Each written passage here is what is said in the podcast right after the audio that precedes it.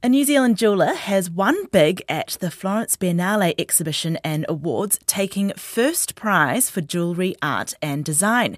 Stacey Wales' Biennale necklace, Fit for a Queen, is shaped like an elaborate collar made of gold and diamonds. The necklace selection was just the first step for the Upper Moutere based jeweller who crowdfunded her way to Florence. Earlier, I spoke to Stacey and she revealed she only put it forward after a setback a few years earlier.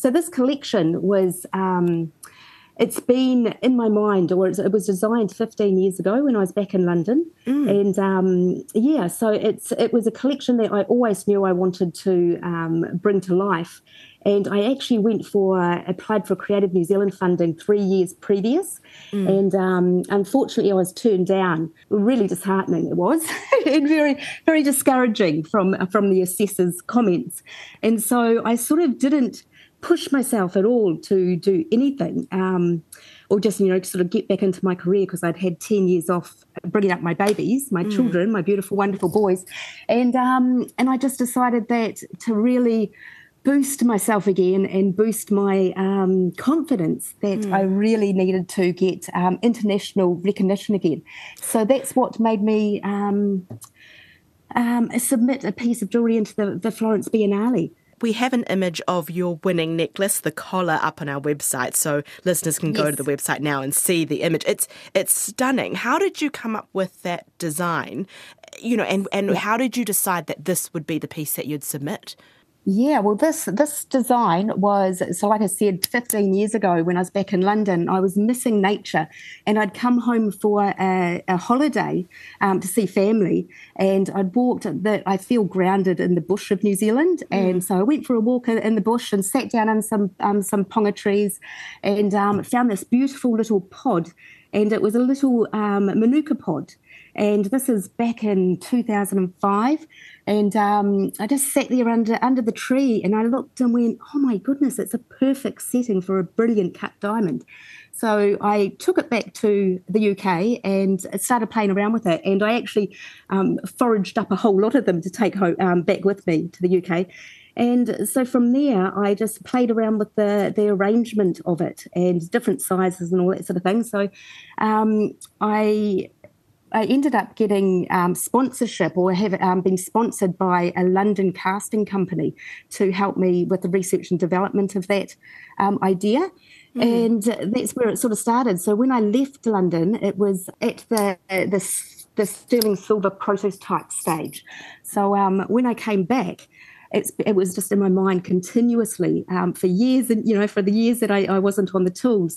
And so as soon as I had my studio up and running again uh, that that was the thing. I was just like I have to go and you know and um, foresee this this vision um, yeah, so that's why I and and from the from being um, rejected by Creative New Zealand, I just thought this is the one. I knew I had good backing in the UK. So um, I decided to develop it, and that's what happened. And um, yeah, so I did four for, for the collection and the necklace or the collar.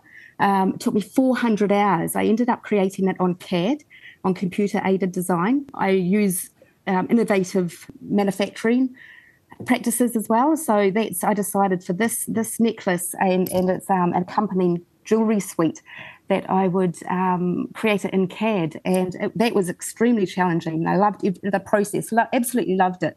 Um, yeah, and then submitted that um, CAD rendered drawing um, to the Florence Biennale, and that's that's how I did it. That's how I got there. Where you won first prize, you won a gold award for jewellery mm-hmm. art and design. Congratulations on the award. What does this mean for your career?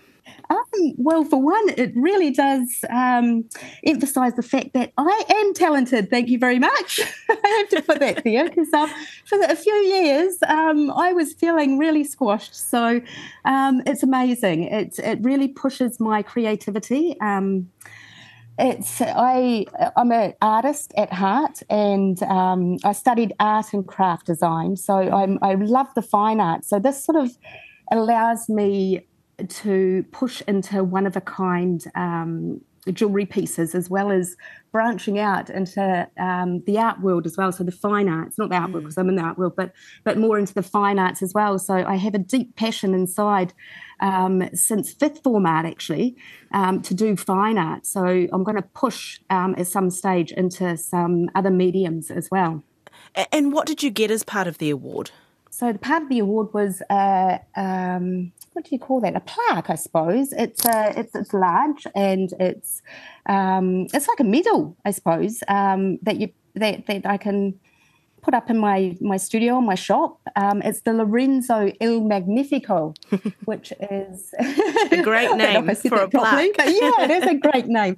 Um, and um, Lorenzo was uh, the patron of the arts back in the Renaissance. Yeah, and um, so he helped commission, or he, he got um, other people to commission Michelangelo and um, Leonardo da Vinci and Botticelli. And so it's really significant that um, for the arts, you know, that and, and for my um, for, for, being awarded for my talent um, and creativity that it was it's an award, you know, from uh, such a standing um, patron of the arts. We've got an image yeah. of this plaque on our website.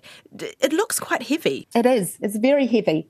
And I was, I, from the Florence Biennale, um, I, I, actually went over with my children in the end. So my whole family um, were by my side, side supporting me. And on our way back home, we we went via. Um, we were on a business trip to find stockists and buyers. So we went via. We came home via Rome, Milan, London, Dubai and Singapore, mm. and I was so worried that that my suitcase might get uh, lost in the in the um, transit. In transit, yeah. So I had it in my backpack, and it was so heavy. And if any, you know, my boys or or my husband complained about. Um, carrying the bag all day, I'd like, here, feel this. You know, it was so so heavy. It is extremely heavy, and I, you know, I just yeah, I, I, I kept it close to me the whole time. You like working in particular with eighteen karat gold and diamonds. Mm. Why is that? I love, you know what, working with 18 karat gold is like working with butter. It's beautiful, it's smooth, it's lustrous, it's, it's something that just is feels natural to me. I just absolutely adore it. So that is my my choice of metal. Um, I think I've sort of heard other jewelers say the same thing. So we've, we've got a real passion for that side of it. Um, and the the diamonds, I just I actually, I, because I was I was taught um, more of a, a, contemporary art jewelry rather than uh, um, high jewelry or traditionally um, traditionally made jewelry. We, we always designed or, or created jewelry around our idea or our concept, and we mm. didn't really use high quality materials. Um, you know, we would use copper or silver, not really gold and diamonds or anything. So we were sort of encouraged to really think outside the square. And it wasn't until I went to London that I started really using diamonds, and I didn't appreciate them at the start. And um, and then I've just got this absolute love for all gemstones, diamonds um, especially as well. And so they, they're just magnificent once you set them into a piece of jewelry. And um, I am moving towards high jewelry. So mm. um, using use, using those valuable materials, um, yeah, and it's it's just very innate in me. To, it feels very natural to use them. You mentioned London earlier. You lived and worked there, and you're right around the corner from Hatton Garden, the famous yes. jewelry quarter. How did your time there shape you as a as an artist, as a jeweler? It was actually really amazing, London. It was because I was just a little green um, young girl, uh, married. I married, married, married my, my um, not my school sweetheart, but we did know each other at school. Uh, married him, and off we went. Um, and I was young and green, really, with my jewelry. I was quite chunky, very um, quite quite New Zealand craft. Maybe not put it into into a category, but um, yeah, went over there. And at the start, I was just working as a temp, and I, I just have this in, this passion um, to create jewelry. So I applied um, to have a studio space in an organisation called Cockpit Arts, and that is an incubator for um, budding artists and designers. And um, so I had a studio there for a wee while, and I just the opportunities came, and we would have open studios, and people would come in and commission jewelry from me, and because I had quite a different look to a lot of other um, jewelers that were there. It was mm. it was a, a building of uh, uh, about eighty artists um, under one roof, and we could have our own space or we could share spaces. So there was an array of um, med- uh, uh, art mediums. So you had you know photography and, and ceramics, and there's so many. Um, yeah, so I ended up having an absolutely. I when I left London, I, have just got a love affair with London. I miss London so much actually because it's there's so much to do.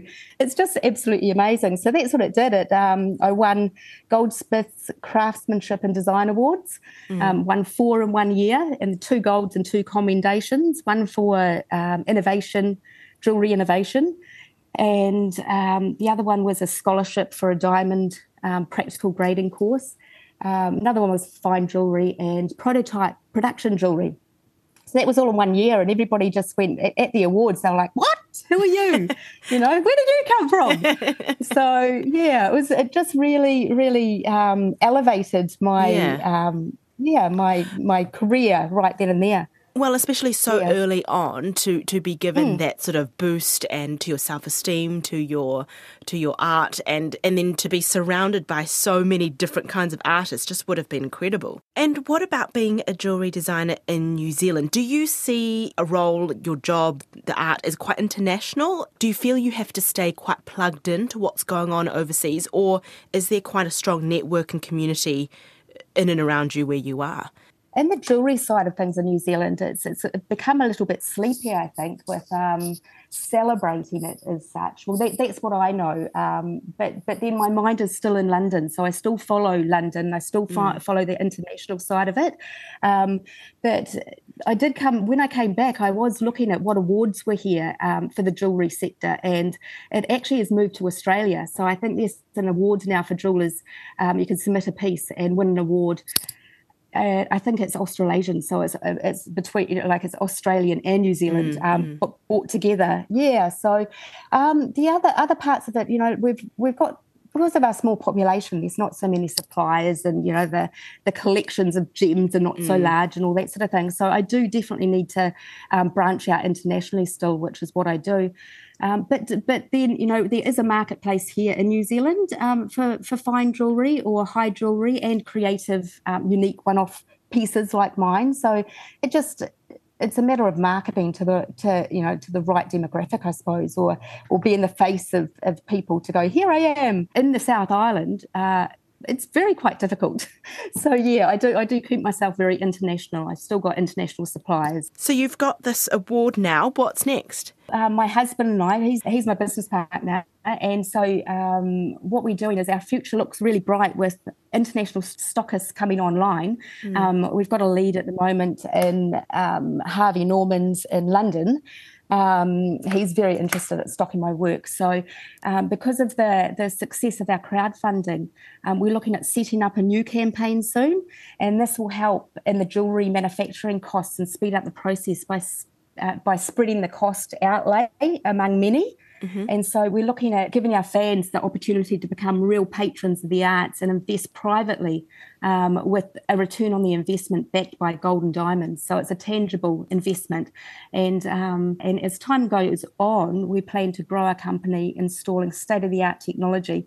Um, I love using 3D CAD, wax printing, and casting, and, and just you know really embracing new technology and employ talented Kiwis in the art and design mm. sector. So, you know, that's the long term, the, the more long term plan. But um, but initially, we, will we'll be open to um, private investors backing this award winning collar and it's accompanying the rest of the accompanying um, jewellery suite into international stockists.